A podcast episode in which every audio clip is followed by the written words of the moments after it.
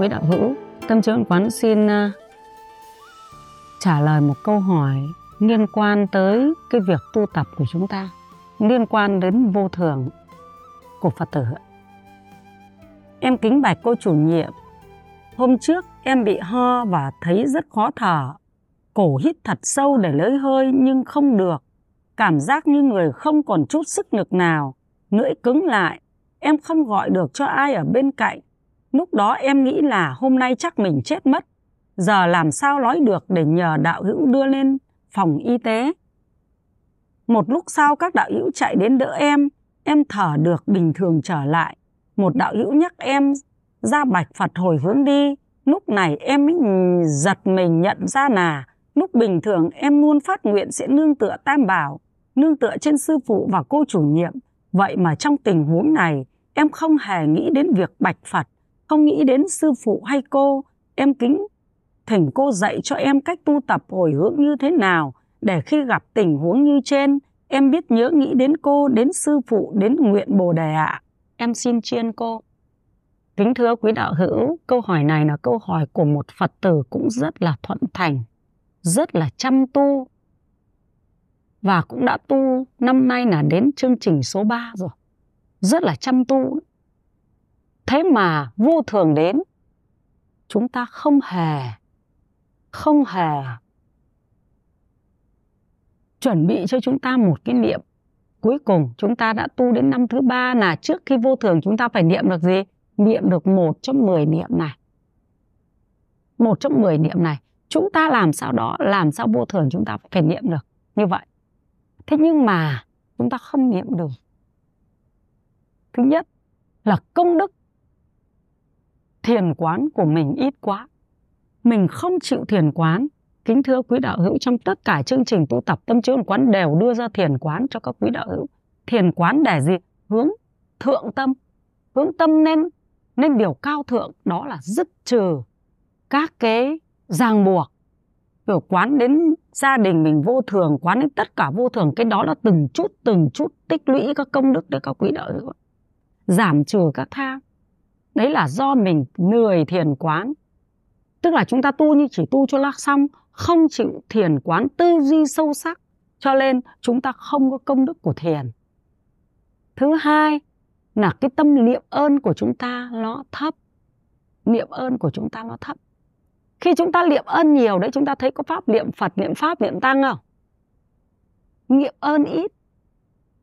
Chúng ta niệm ơn ít, các quý đạo hữu nếu như chúng ta niệm ơn được nhiều từ một chút việc này của mình cũng do đâu mà ra?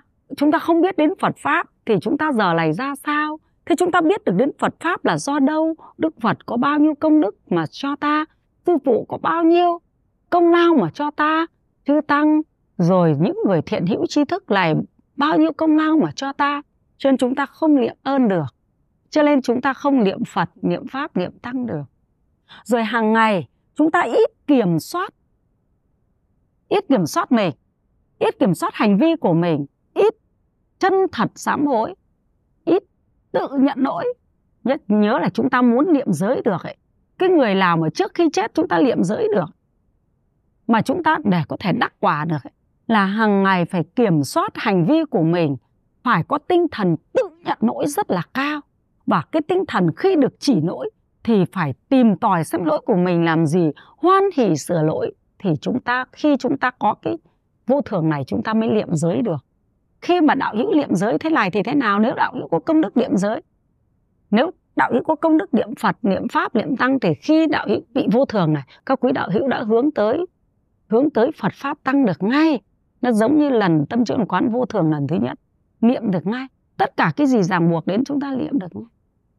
Thế còn niệm công đức bồ đề niệm bồ đề là niệm về hạnh nguyện của mình ấy, thì hàng ngày các quý đạo hữu phải kiểm tra thân tâm của mình, xem là cái gì chúng ta đã làm được đúng, giới cái gì chúng ta đã làm, việc làm của chúng ta đã đúng với hạnh nguyện bồ đề, cái việc làm gì đã đúng với lục hòa, việc làm gì chưa đúng với lục hòa. Cái nào là thiện tâm, cái nào là bất thiện tâm, thân làm ra sao, khẩu làm ra sao, ý làm ra sao, chúng ta đều phải niệm, chúng ta đều phải thanh lý hàng ngày, chúng ta đều phải hàng ngày phải nhìn vào nội tâm của mình phải kiểm soát các hành vi của mình. Lời nói này của mình đã phù hợp hay chưa? Hay chưa phù hợp? Việc làm này của mình đã phù hợp hay chưa? Hay chưa phù hợp? Cái nào là lỗi, cái nào là tội, các quý đạo hữu ạ? Cái nào là lỗi, cái nào là tội? Cái nào là việc lên phát huy, cái nào là việc lên từ bỏ? Nếu chúng ta không hàng ngày làm được như thế thì chúng ta vô thường, hoàn toàn chúng ta mất kiểm soát, hoàn toàn trong hoang mang, hoàn toàn trong sợ hãi. Chúng ta nhớ là học phật pháp là phải thực hành thì mới có giá trị. Còn nếu chúng ta chỉ nghe phật pháp thôi, xong chúng ta không thực hành thì quả thật nó không có giá trị gì cho chúng ta đâu. Không có giá trị đâu. Cái chết nó là như thế đấy, vô thường nó là như thế, nó rất nhanh. Cho nên hàng ngày chúng ta phải tích tập công đức thì tự lúc trước khi chết nó sẽ có thành quả thôi, các quý đạo hữu ạ. Được nhắc lỗi, được chỉ lỗi là một hạnh phúc lớn của chúng ta. Niệm giới là như thế được người khác chỉnh sửa cho mình là một hạnh phúc, là phước báo của chúng ta.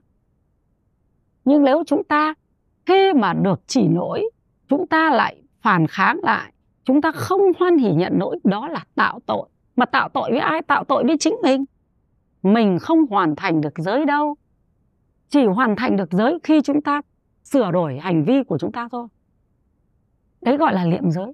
Tất cả những gì đưa đến chỉnh sửa hành vi từ bỏ hành vi bất thiện, tâm bất thiện, đưa đến hành vi thiện, tâm thiện đều là liệm giới, đều là sống trong giới, đều là người thực hành giới. Cho nên tự nhận lỗi và hoan hỉ khi được chỉ lỗi, đó là người thực hành giới, các quý đạo hữu. Đó là người yêu mến giới. Thì trước khi chết, chúng ta sẽ thấy rằng gì? Cái cái vô thường đến thì chúng ta sẽ luôn luôn nhìn vào nội tâm và chúng ta thấy chúng ta thanh tịnh còn những cái gì cậu ấy ngay lập tức chúng ta thành thói quen, niệm giới luôn, chứ không phải hoang mang như thế này đâu. Không phải hoang mang, sợ hãi thế này.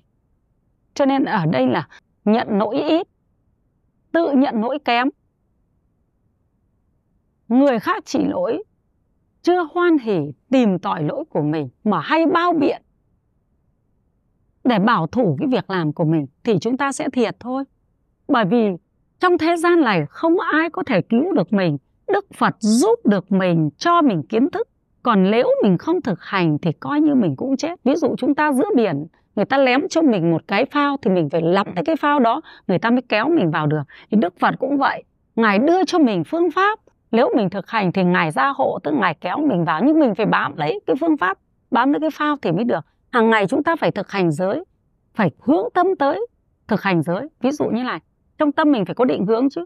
Tôi sẽ sửa tâm tôi hàng ngày ta phải nhắc tôi sẽ sửa tâm tôi. Nếu ai mà chỉ lỗi cho tôi tôi sẽ xem những cái gì tôi có lỗi tôi sẽ sửa. Tức là mình phải có định hướng như vậy chứ. Chứ còn luôn luôn phản kháng. Tức là chúng ta sống không có mục đích nếu chúng ta sống không có mục đích, thì chúng ta sẽ rơi vào vào cái khổ đau này thôi. Cho nên chúng ta phải sống có mục đích. Hàng ngày phải rèn sửa thân tâm mình. Mình phải mong muốn cái việc duy nhất của mình là rèn sửa tâm tâm của mình từ cái việc sửa thân tâm mới đi đến các hành vi, các quý đạo hữu ạ mới hướng thiện được. Thì khi chết vô thường đến chúng ta hoàn toàn tự tại, chúng ta xoay vào nội tâm và chúng ta sẽ được an lạc, an định các quý đạo đấy là niệm giới. Thế còn niệm thị, niệm thiên hơi thở vào, hơi thở ra, tất cả các cái niệm này nó đều phụ trợ cho các cái niệm kia cả thôi các quý đạo hữu nó đều phụ trợ cho niệm phật, niệm pháp, niệm tăng niệm giới thì tất cả cái niệm thí, tất cả các cái niệm đấy, niệm thí, niệm thiên, niệm thân, niệm hơi thở, niệm chết niệm niết bàn, nó đều phụ trợ cho tất cả các niệm phật, niệm pháp, niệm tăng, niệm giới. Bởi vì tất cả cái niệm phật, niệm pháp, niệm tăng, niệm giới này đều là gì? Đều có niệm dừng nghỉ niết bàn ở đấy, đều có niệm thí ở đấy, đều có niệm thân ở đấy, đều có niệm hơi thở ở đó, đều có niệm chết ở đó. Các quý đạo hữu thế cho nên chúng ta sống là phải có gì? Cái chu kỳ số 3 là chúng ta sống phải có lý tưởng. Phải có lý tưởng. Đó là gì? Rèn sửa thân tâm. Hướng gì? Hướng tới giải thoát. Chúng ta không có sống có lý tưởng thì hoàn toàn chúng ta là người thụ động. Và trước khi chết, chúng ta sẽ hoang mang. Điều đó là tất yếu. Chúng ta không hơn thua phải trái với ai được đâu bởi vì đối diện trước vô thường, một mình mình đơn độc đối diện với nó và công đức của mình, trí tuệ của mình sẽ quyết định. Thế mà có công đức, có trí tuệ thì hàng ngày chúng ta phải gì? Tích lũy chứ không phải lúc đấy chúng ta có thể làm được đâu. Lúc đấy nó là quả rồi. Hàng ngày chúng ta có hướng tới hướng tới rèn sửa tâm thì ngay lập tức đến lúc chết, hoàn toàn chúng ta tự tại. Chúng ta niệm phật cũng là để gì rèn sửa tâm, chúng ta niệm pháp cũng là rèn sửa tâm, chúng ta niệm tăng cũng là rèn sửa tâm chúng ta niệm giới cũng là rèn sửa tâm.